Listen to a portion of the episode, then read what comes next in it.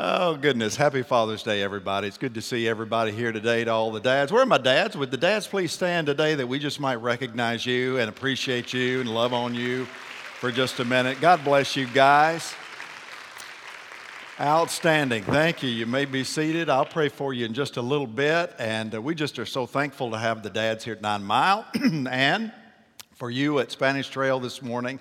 We welcome you as well and wish all of the dads there happy Father's Day, as well as to all of you who are worshiping with us online in our online gathering this morning. God bless each and every one of you, and happy Father's Day. The greatest blessing of my life, at least one of them anyway, near the top, if not at the top, is the blessing of being a dad. And I just rejoice. If I told y'all in just a little bit, I'm going to be a grandpappy. Amen. I just need to tell you that about 25 more times, just in case. And boy, life just gets better and better and better. And so we're very thankful. I told Gary out back just a moment ago, I'm praying that the last half of 2020 is a whole lot better than the first half. And it's looking up. So we're very, very grateful. Take your Bible, if you would, and be finding the book of Exodus, chapter number 19 this morning. Exodus chapter 19. Some time ago, a young college graduate with a degree in art history was being interviewed for an entry-level position at the Metropolitan Museum of Art in New York City. And he was sitting down with the curator of that venerable institution.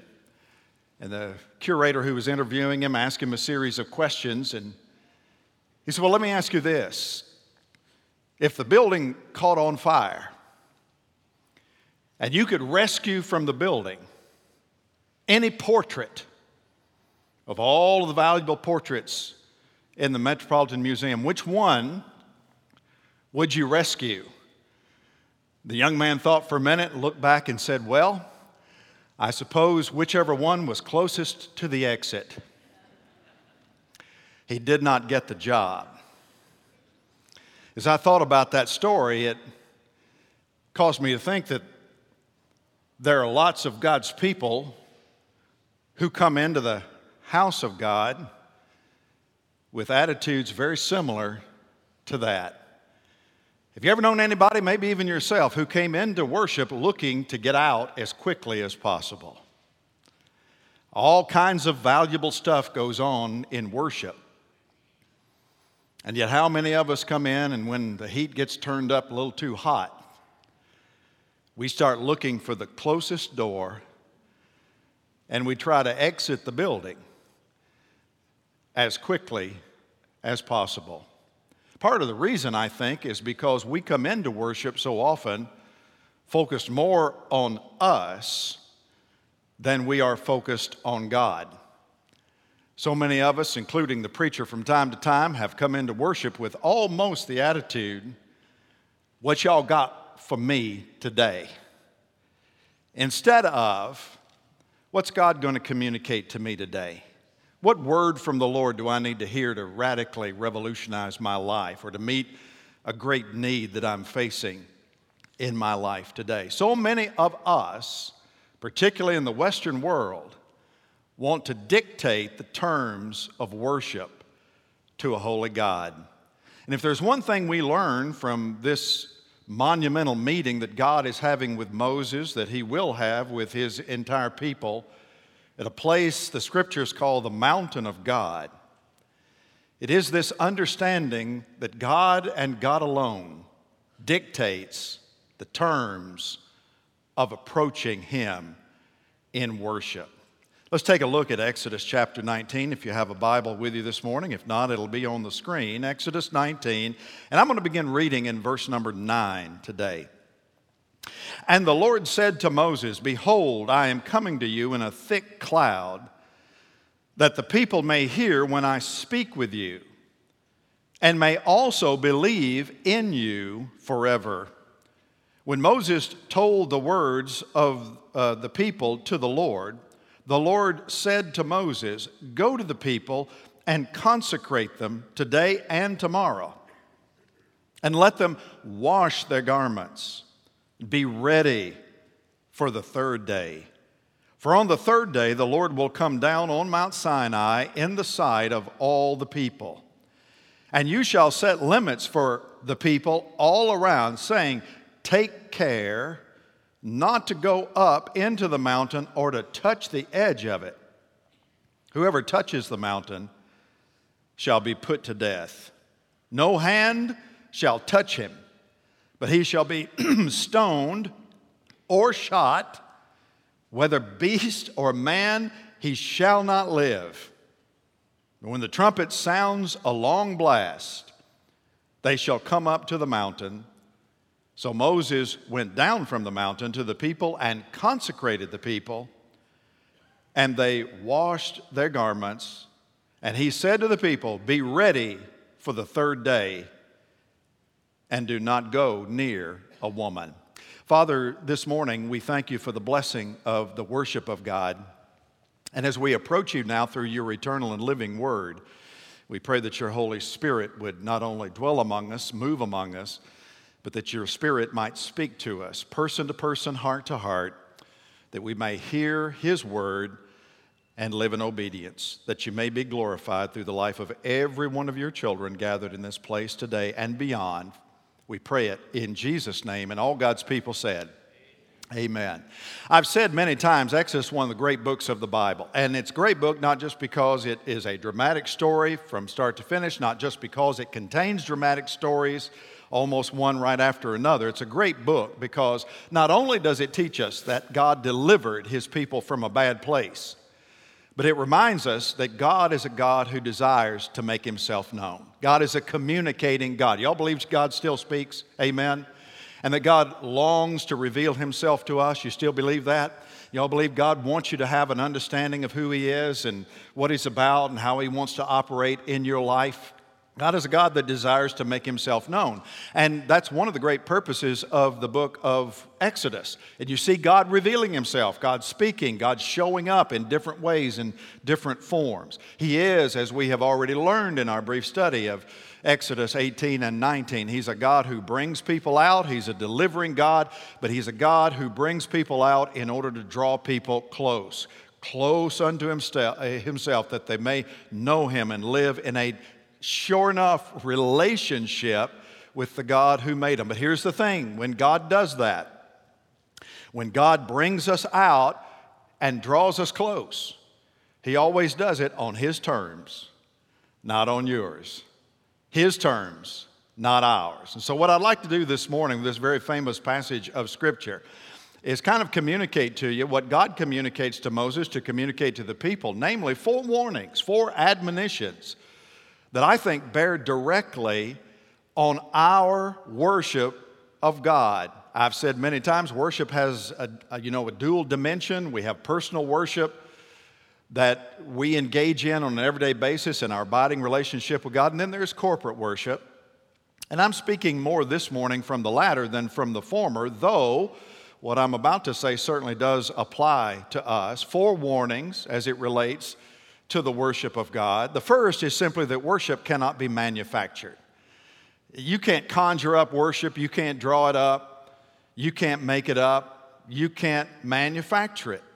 Although humanity has had this tendency to try and manufacture worship, try to approach God on their own terms since the very beginning. Adam and Eve made a decision that even though God had given them strict instructions about how to approach him, that they were just going to do it their way. And so they just formulated their own terms, and they approached God in their own terms, and it cost them dearly.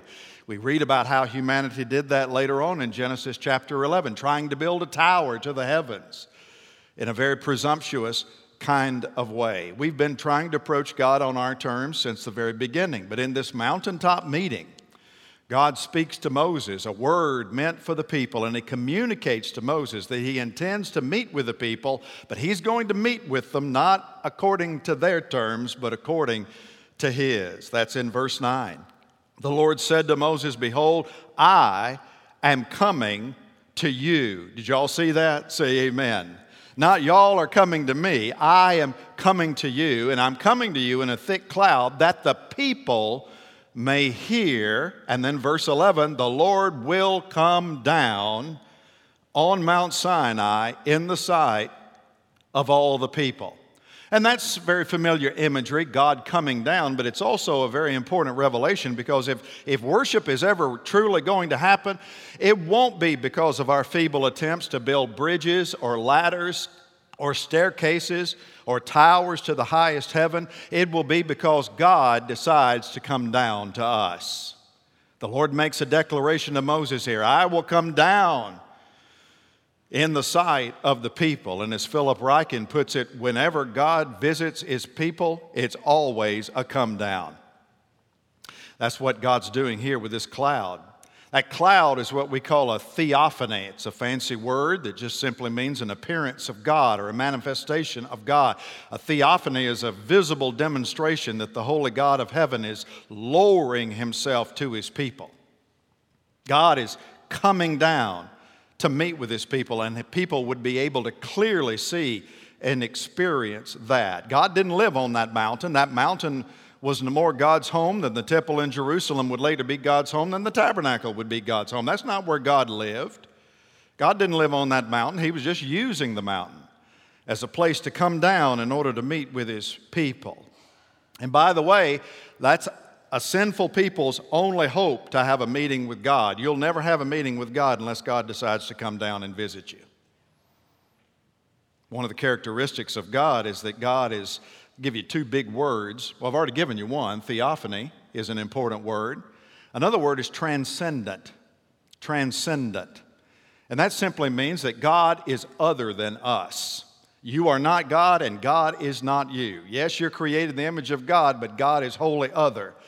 He is otherworldly. He is distant from us. He is separate from us. He is a transcendent God, totally separate from a sinful, broken people because of His magnificence and because of His holiness. God is transcendent. He's separate. He's distant. He's set apart. But then God is also immanent. That's another big $2 theological word, immanent.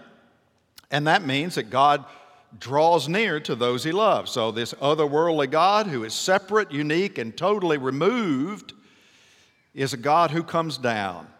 We call that the immanence of God. And God does that by His grace. God comes down to lowly people when lowly people cannot manufacture their way to God. It's kind of like a humble adult. One of my favorite things as a pastor is to minister to children. I know why Jesus loved to be around kids. I love kids. They color me pictures.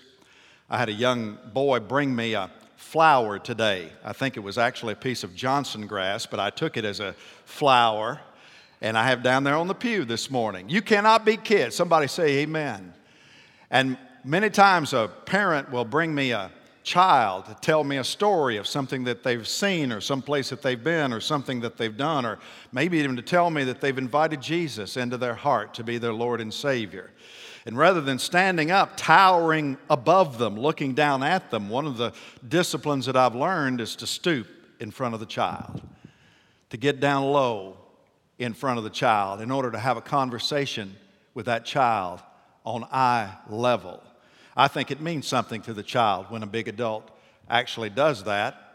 And the reason that that's important is because that's exactly what God, our Heavenly Father, does to us. He comes down to minister to us at our level. We call it the condescension of God. God is a Lord that condescends. He's a God who stoops. He's a God who comes down. That, brothers and sisters, is a miracle of grace. Never forget that. Isaiah 57 and verse 15. For thus says the one who is high and lifted up, a.k.a. transcendent God. A God who inhabits eternity, whose name is holy. And here's what He says. I dwell in the high and holy place, and also with him who is of a contrite and lowly spirit. You see both concepts of God there? High and distant, high and removed, high and exalted because of His holiness. Transcendent God, but a God who stoops to make Himself known to the lowly. That's the immanence of God. And really, that's the story of the gospel, is it not? That's the gospel of our Lord Jesus Christ. The gospel is a story about God stooping low in order to connect with and save a lost world. And how did He do it? He did it by coming to us in human flesh. God came down. He came down in the form of His only begotten Son, Jesus Christ, who is what? Emmanuel, say it, God with us. So worship can't be manufactured. God must come to us. That's the first admonition about worship that you see here. Secondly, we learn that God alone makes the rules when it comes to worship. We want to make the rules. Sometimes we try to make the rules. Sometimes we impose the rules. But in true worship, only God makes the rules. God was drawing close to His people, but the next thing we learn here is that He wasn't going to draw too close. Not too close. Close enough, but not too close. Verse 12, and you shall set limits. Circle the phrase, set limits. You shall set limits for the people all around, saying, take care not to go up into the mountain or touch the edge of it. Whoever touches the mountain shall be put to death. In other words, there were penalties for violating the rules that God established. This is kind of the equivalent of God lining off the base of the mountain with police tape. Somebody say amen. Do not cross. Y'all seen the yellow police tape, right? That's kind of what God does here. In a way, do not cross, or posting signs around your property, all around the perimeter of your property. It says no trespassing. All violators will be prosecuted. I've seen some said all violators will be shot, right? And God basically says that here. He says it literally. All violators will either be stoned or shot, not with a gun, but with arrows, because God is making rules here that the people may not completely understand, but He knows that unless they adhere to the rules, it was going to be problematic for their safety. God was coming close to His people, but the people needed to take care not to come too close to God, and the penalties for violating were very stiff. Not only stoned or shot, but He said once they were, don't go anywhere near their body. Don't touch it. Don't pick it up to bury it. Don't do anything lest you be contaminated by their unholiness and their disobedience. And speaking of unholiness, that helps us to understand why God lays out these parameters. Why would God make a statement like that? Because of His holiness. Not only because of His holiness, but because of the people's unholiness. It's not wrong for the people to want to come close to God. It's not wrong for any of us in here to want to peek behind the curtain and see the fullness of the glory of God. What is wrong is for you to write your own rules in terms of how you do it. What is wrong is to demand access to things that God says you're not prepared for. There's some things you're not ready for. Some things from the perspective of God are meant to remain mysterious. Some things are meant to remain secret. Some things are just off limits to broken, unholy people. So God makes the rules. And He does so in part because He's sovereign God. He's God. He created everything, including us. And as sovereign God, He gets to make the rules. But He also does it in part to protect the worshiper, because He loves the worshiper. God will say later in the book of Exodus, Exodus 33 and verse 20, you cannot see my face, for man shall not see me and live. And the reason that's true is because we don't have the holiness necessary to see the Lord. And that's why these people need to keep their distance from the mountain. They needed to wait for the ram's horn to sound that long blast, the all clear, so to speak, before they approached the mountain.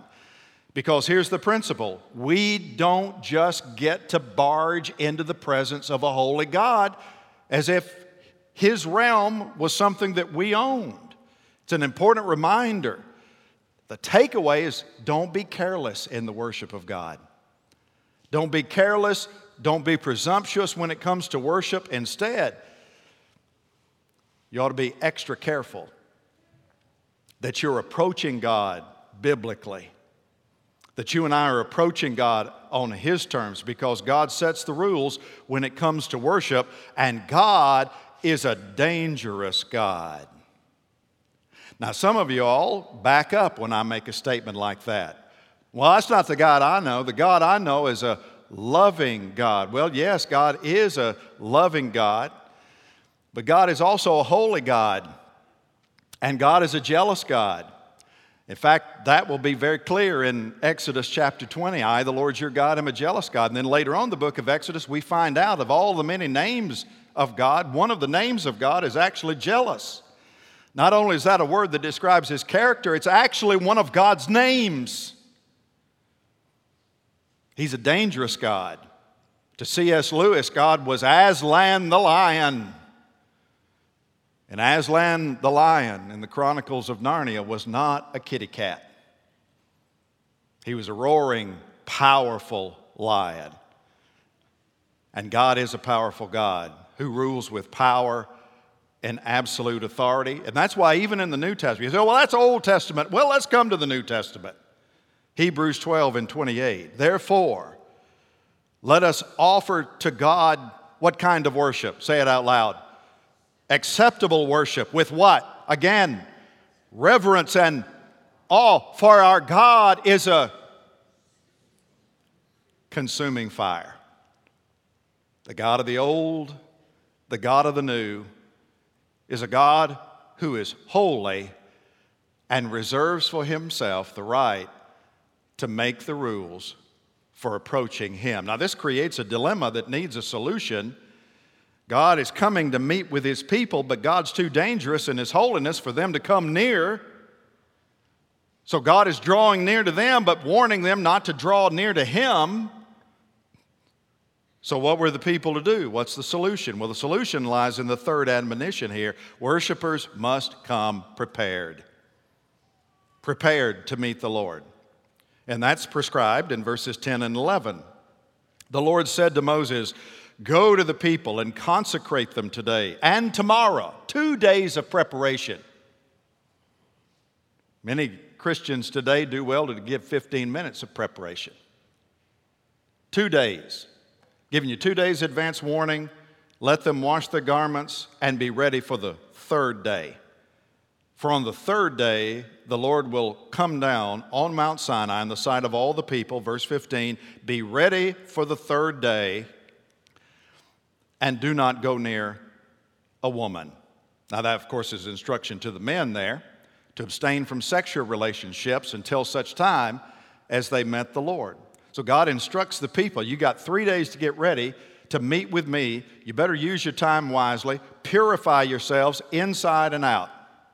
Guys, don't touch a woman. Wash your clothes.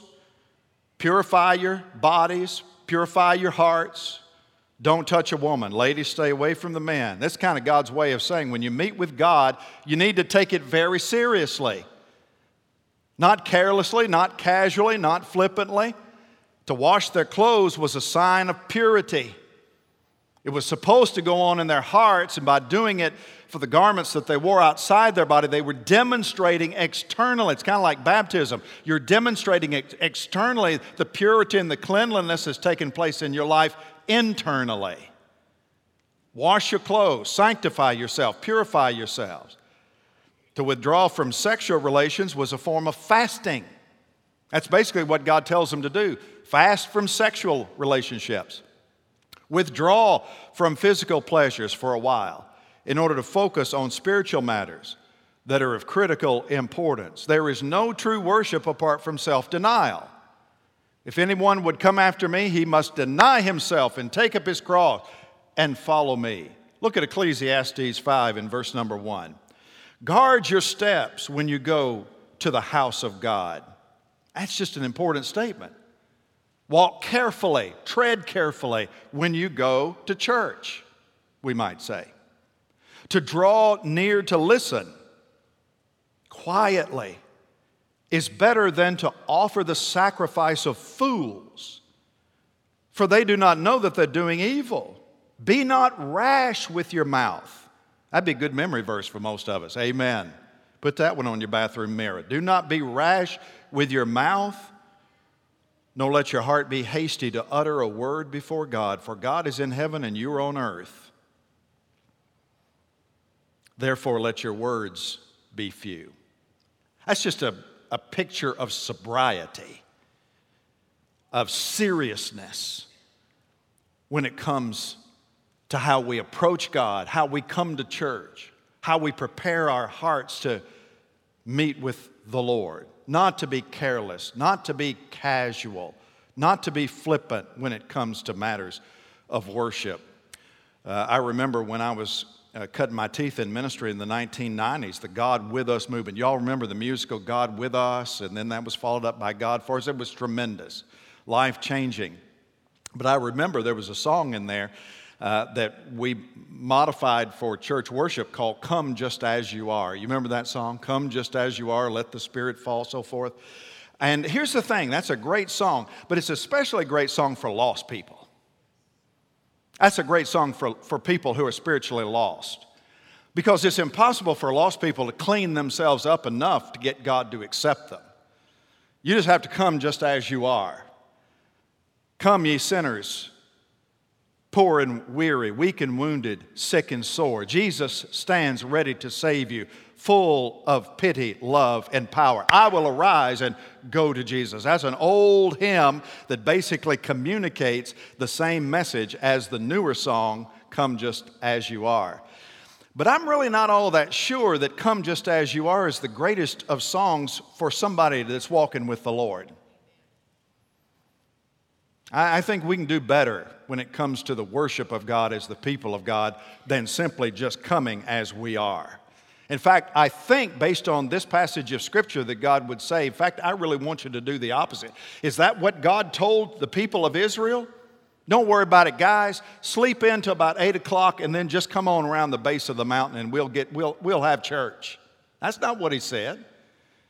He said, I'm going to give you 3 days before I meet with you, and you need to spend the better part of the next 48 hours preparing yourself for what's going to happen on the 3rd day. So I'm pretty sure that coming just as we are is kind of the last thing that we need to do when the people of God come into the presence of God.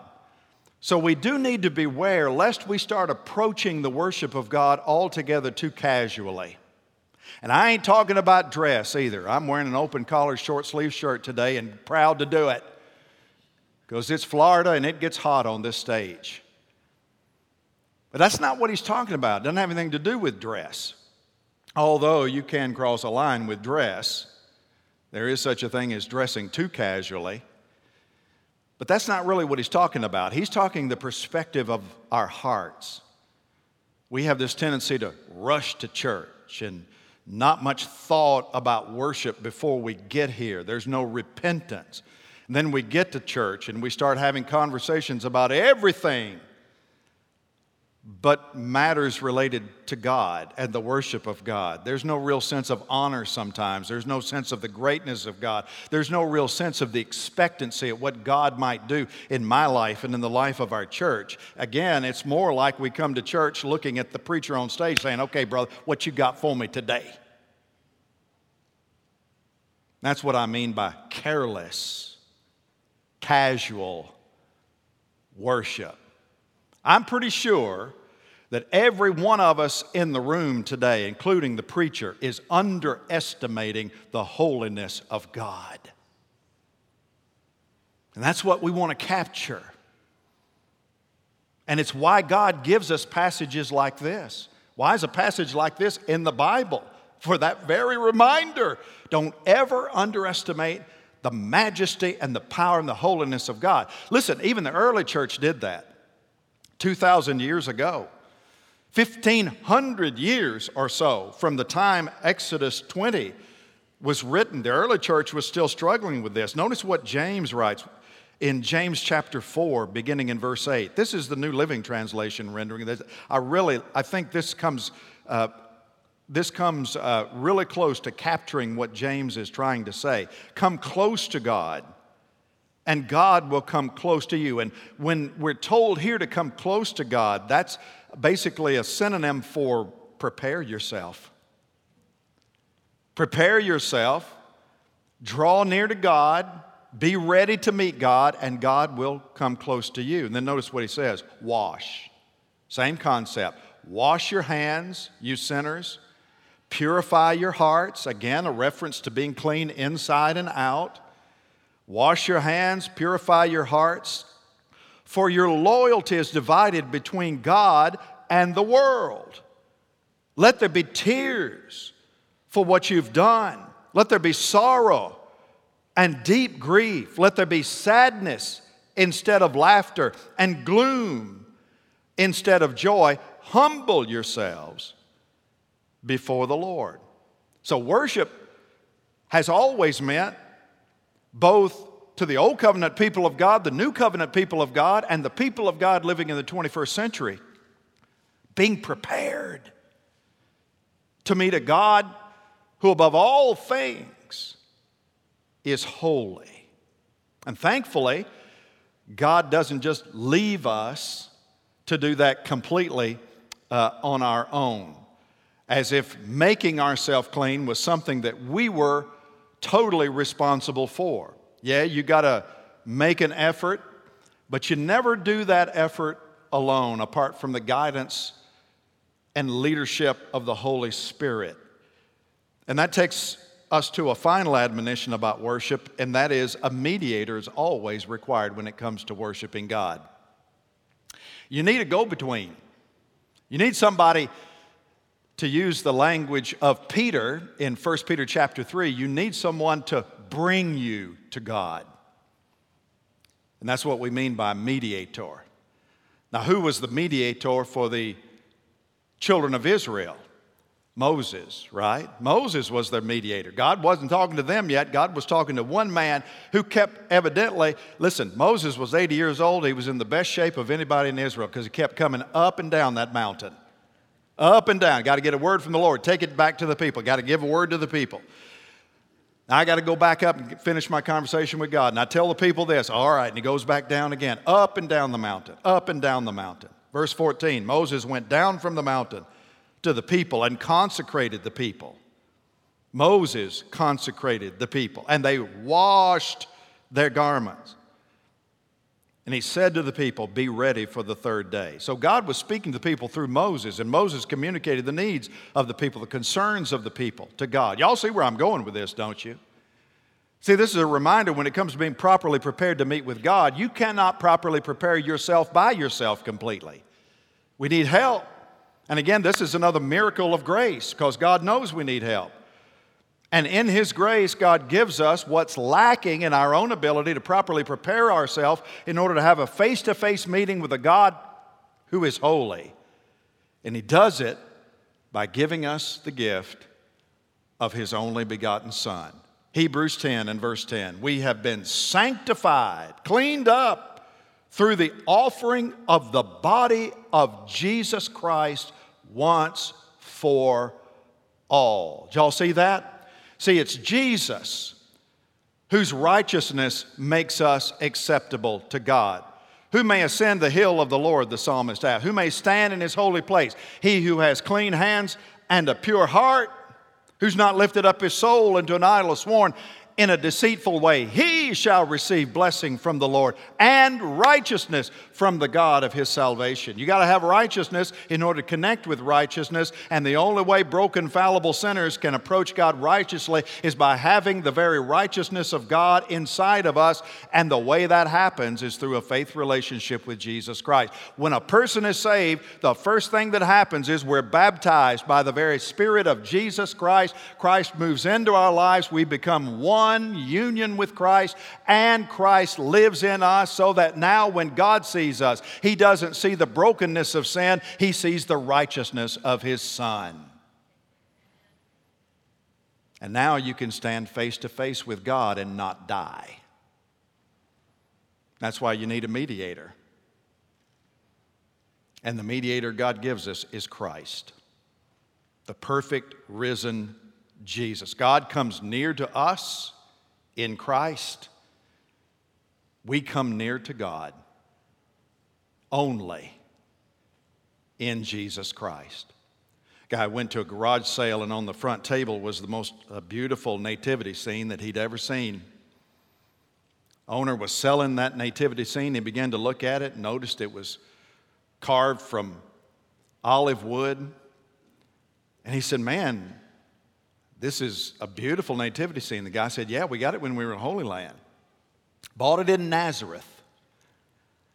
And he said, well, why in the world would you say, how much do you want for this? And he told him, and the price was dirt cheap. Dirt cheap. And the guy couldn't believe it. And he thought, man, there's got to be a catch. He said, why would you sell this at all? And then if you did sell it, why would you sell it for such a pittance? And the guy said, well, really, you need to study it closely. So the guy began to gaze, and he began to look, and he saw the stable, and he saw the animals, and saw Mary and Joseph. Then it dawned on him. There wasn't no Jesus in the nativity scene. Somewhere along the line, the owners, in their moves from one house to another, somehow Jesus got lost. Jesus got lost. And they looked at the man and said, hey, if you want it, here's what we'll sell it to you, because to us, it just doesn't communicate anything anymore. Because Christ is not in it, it's really not worth anything to us. Got to be careful, because if you're not, churches can become just like that, full of all kinds of things, even beautiful things. But when a church starts to set its own terms for approaching and worshiping God, sometimes they can remove themselves so far afield that not even Jesus is in the worship.